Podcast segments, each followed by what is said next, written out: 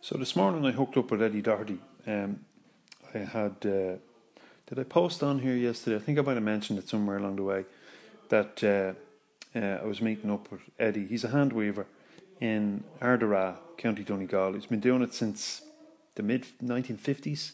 He's uh, 78 or 9 now and a true master of the craft, it has to be said.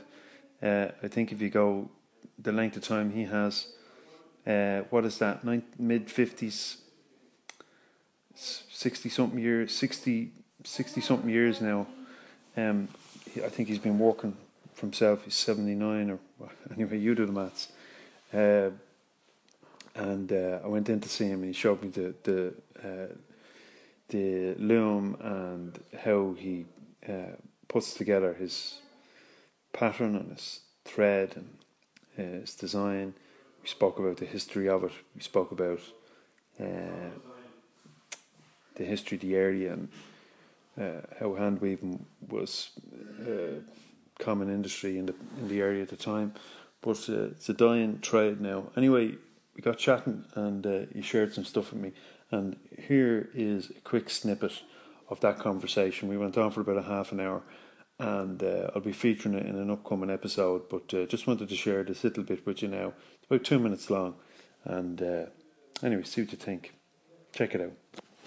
Do you just go with your gut then in terms of what threads you use or colours oh, you use? That, that's the way I look at it. Yeah. yeah.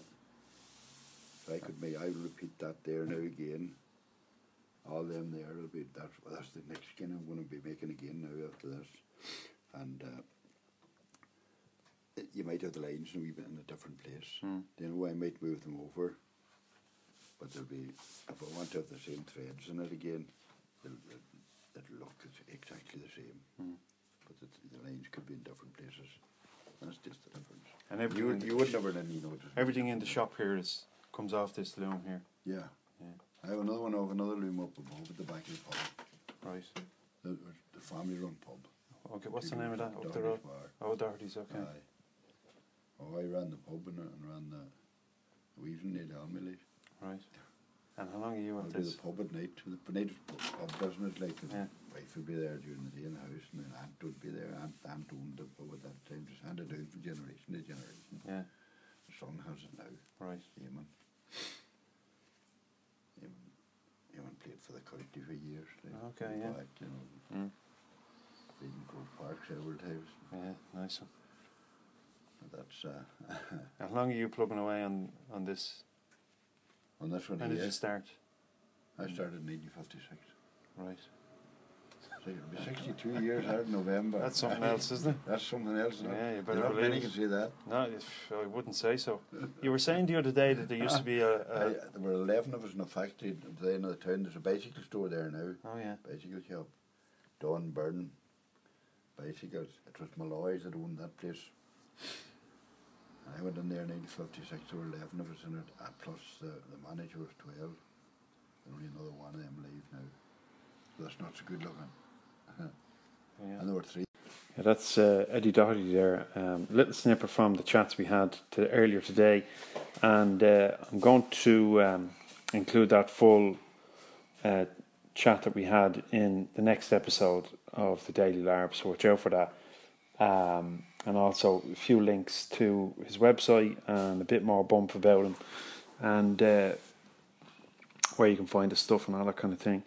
But uh, hand weaving and crafts crafts like that are very much dying out, or they're certainly not as widespread as they used to be. Uh, industry changes and people move on. Automation comes in and skills die out, and that's just the nature of the beast. Um, but it, there is an opportunity in these things for us to keep them alive and uh, for them to have a greater meaning because I don't know what it is. Maybe it's nostalgia, a little bit of nostalgia about the whole thing, but there's uh, certain, I suppose, something about looking back on a trade that's no longer so popular and only a few people are doing it and, and afforded uh, a higher degree of value than maybe was afforded it before. And certainly when um, when you've got uh, a craft that's so widespread as hand weaving was in this part of the world, it was basically how people lived, um, and now it's only in the hands of one or two people. Well, and it does mean something, you know. And uh, we got talking further about the difference between a machine, an automated machine created uh, piece of tweed, and the stuff that he does, and what the difference is between the two. And I suppose it's obvious, isn't it? You know, what he makes is unique, every single one of them.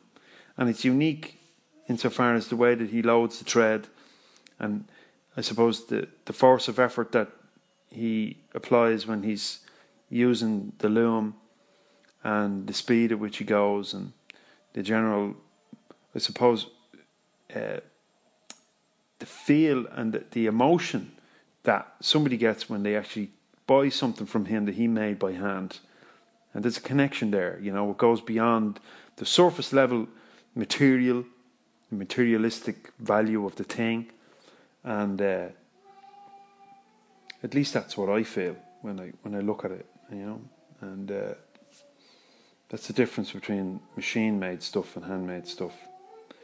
Uh, going to take a trip along to uh, the craft fair in December. We'll be at that and uh, lots of other people making stuff, you know, by hand. So uh, I'll let you know more about that when it pops up. But anyway, hope you enjoyed that little snippet. Watch out for the next the next episode of the podcast.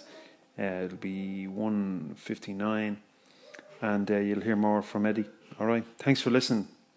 Check you later.